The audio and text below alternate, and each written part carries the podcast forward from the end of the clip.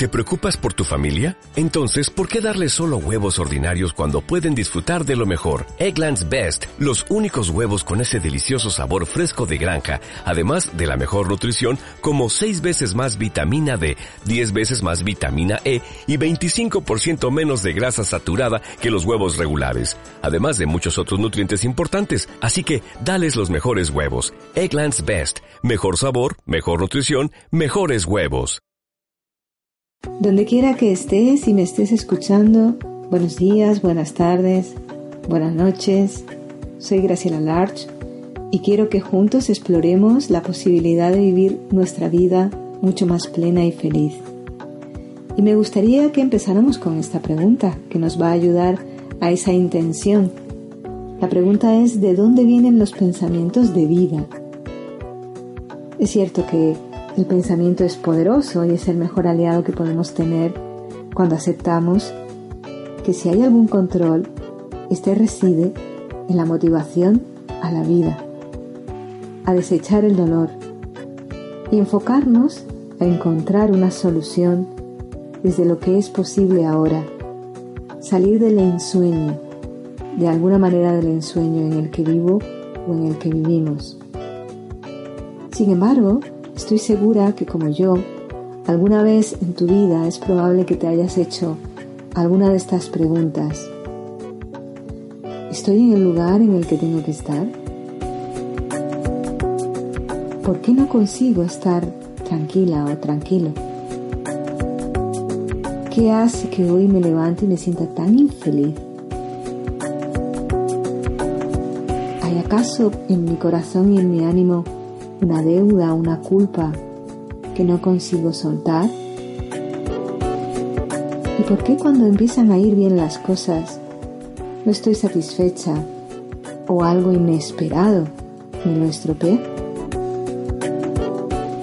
Sin duda, cuando estas preguntas se convierten en una presión recurrente en nuestra cabeza, es un aviso de que nuestro interior, que tiene las claves de vida, está lleno de impotencia, por alguna razón que no conocemos. Y entonces el desaliento se apodera a nosotros porque no conseguimos tener luz y ver la clave.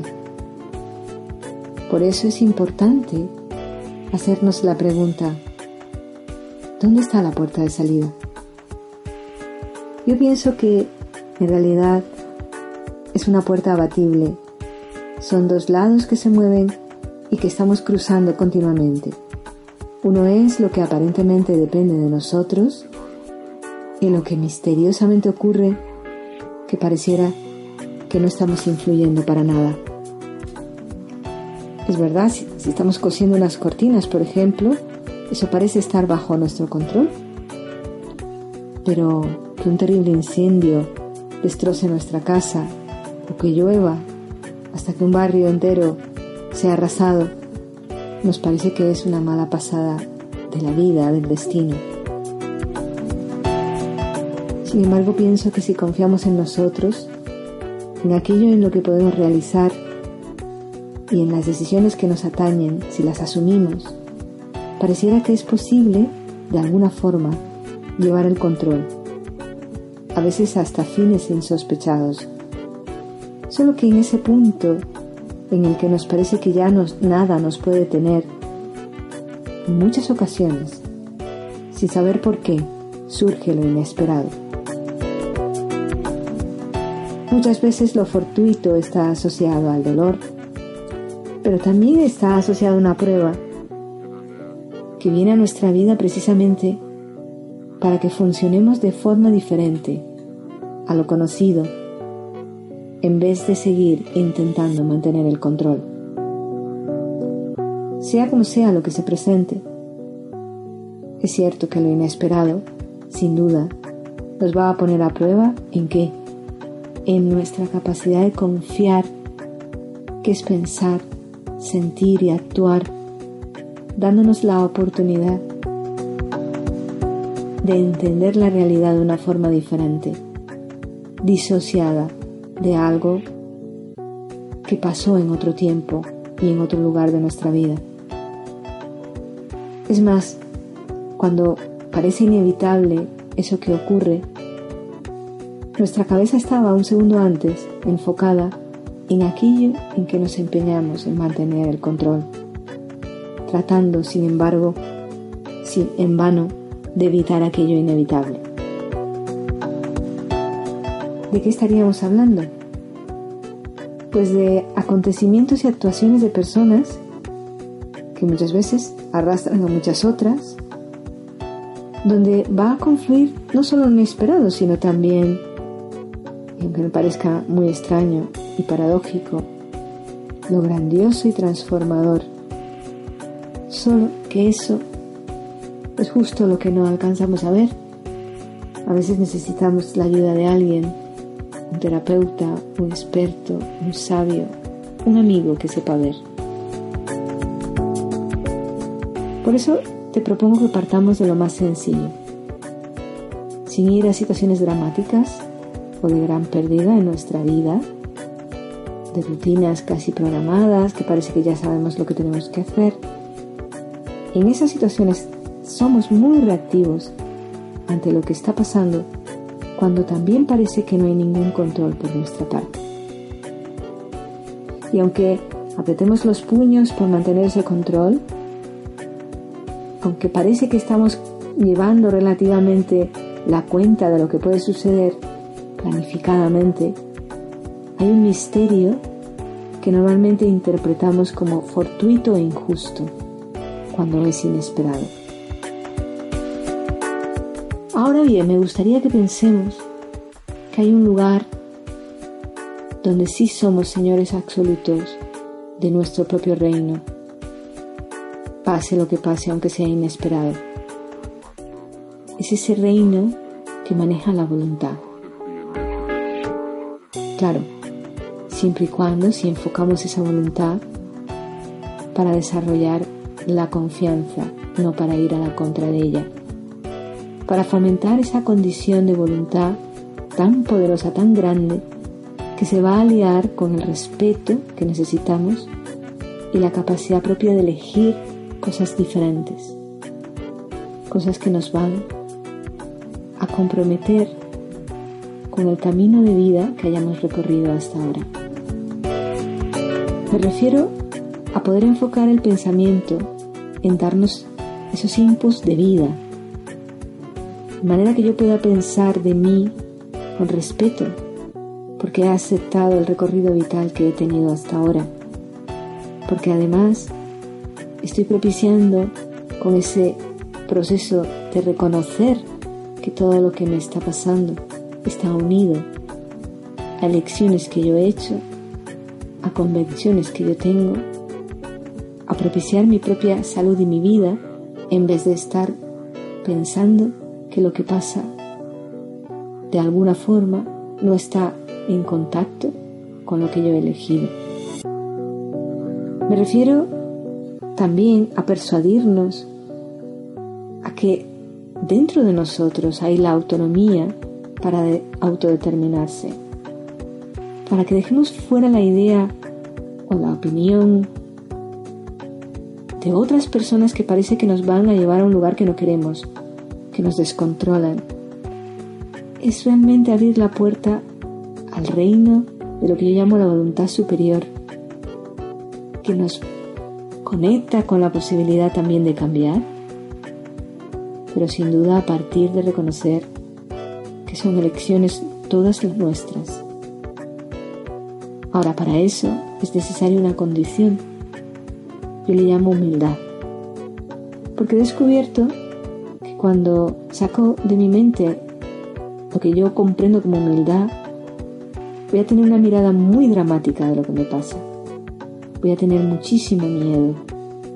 Voy a estar agarrado a cosas que ya no corresponden y que, aunque todo el mundo haya cambiado, la única que sigue en el mismo lugar sin cambiar soy yo.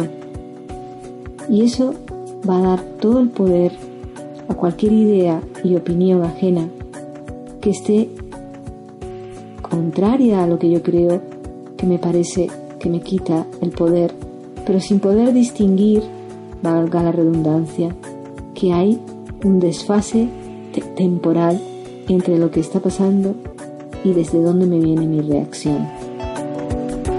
Porque muchísimas veces estoy queriendo confirmar cosas que me están pasando con las personas y las situaciones que no han podido ser resueltas con mi voluntad y con mi propia implicación, porque ni siquiera las estoy viendo.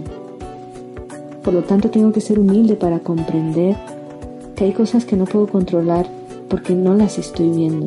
Por muy metódico, por muy concienzudo que uno sea en lo que uno está haciendo, aunque uno esté midiendo las cosas y apostando por el resultado que quiere, necesito ser humilde y flexible, porque hay cosas que no veo,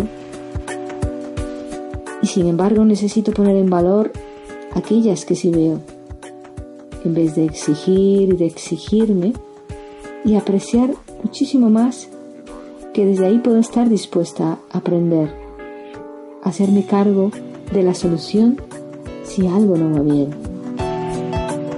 Por eso la petición que propongo y que me gustaría que compartiéramos y que pusiéramos el foco en ella es que seamos generosos plenamente con nosotros mismos. Sí, generosos, porque eso nos va a permitir nutrir nuestro ánimo con pensamiento de gratitud por todas las personas que han pasado por nuestra vida y sobre todo por las que nos aprecian, sin pretender estar en deuda con ellas, sin medir el aprecio por los resultados que esperamos o que creemos que no hemos dado. En fin, que no nos enredemos en medir cómo se está dando el amor o la entrega. Estoy segura que, como yo, a veces queremos un resultado que a veces nos apegamos sin darnos cuenta que lo que ya está ocurriendo y que parece inesperado contiene las claves del cambio que necesitamos, del cambio de perspectiva, y que nos va a permitir poner en valor realmente lo que somos. Y que a veces no tenemos en cuenta ese resultado porque al estar sumidos en nuestra ensoñación, que son las expectativas, la culpa, el miedo, estamos absolutamente alejados de una realidad que sí nos permitiría vivir la vida plenamente. Sin duda, ver esa realidad es el gran reto. Es la posibilidad de empezar a respetarse y realizar otras elecciones gracias a eso que parece inesperado y aparentemente fortuito. Sea como fuere, yo quiero trasladarte la idea de que la confianza nos transforma para ir en pos de las cosas que verdaderamente nos motivan y que está justamente contenida en eso que nos parece incomprensible e inesperado, y que al principio percibimos como un obstáculo, como una prueba muy dura, pero que luego puede convertirse en nuestra mejor brújula guía. Es una mezcla entre perseguir aquello que quieres y a la vez ser muy humilde para poner en valor lo que hemos ido desarrollando por nosotros mismos, nuestra propia independencia para caminar como hemos querido, al ponernos continuamente a prueba en lo inesperado. Eso va a estar siempre siendo como nuestro anclaje interior. Si combinamos las dos cosas, la voluntad unida a la confianza y el poder responder con nuestros recursos a lo inesperado, va a ser fácil que nos desapegamos de interpretar como algo malo lo que está sucediendo y que no entendemos. Dejaremos de pensar que es una prueba difícil e injusta y nos enfocaremos a encontrar soluciones, a dar otra respuesta distinta a la que estamos acostumbrados. Yo veía el ejemplo el otro día de una compañera con la que hemos estado trabajando y hablaba de un caso suyo en su oficina y me gustó cómo al final pudo comprender lo que podía ser una manera distinta de responder. Ella me decía: esa compañera se enfadó conmigo porque incumplí un acuerdo en el turno de ir a almorzar, pero conseguí decirle que ese acuerdo era mejor revisarlo porque no lo pudimos cumplir al aparecer el jefe y yo tuve que dedicarme a otra tarea. Esa variable inesperada que es el jefe no se tuvo en cuenta previamente. Y en vez de seguir molestos porque pasaron cosas que no queríamos que sucedieran, ahora tenemos que aceptar que fue así y que hay que aprender a encontrar otra solución. Por eso, cuando enfocamos nuestra comunicación para no convertir lo inesperado en algo que nos desagrada completamente porque teníamos una idea y no la podemos soltar, cuando yo me desapego de la culpa de tener que dar explicaciones y señalar lo que otro hace mal, entonces lo inesperado me transforma. Y voy a poderme centrar en encontrar esa colaboración para crear una solución juntos. Y que sea también una forma creativa de seguir dándonos ese apoyo que necesitamos. Porque necesitamos ese apoyo entre todos. Actuaciones que nos van a fortalecer en nuestra voluntad de vivir, que era el objetivo del inicio de este planteamiento. Así que para que surjan pensamientos de vida, es necesario que confiemos que toda prueba que contiene aquello inesperado que viene a nuestra vida, también tiene la medida justa de lo que nos puede transformar, siempre y cuando interpretemos con nuestros pensamientos a favor de transformarnos, de dar una respuesta distinta. Eso nos aproxima a ser más nosotros mismos. Espero que te haya resultado por lo menos interesante. Desde Madrid te saluda Graciela Larch.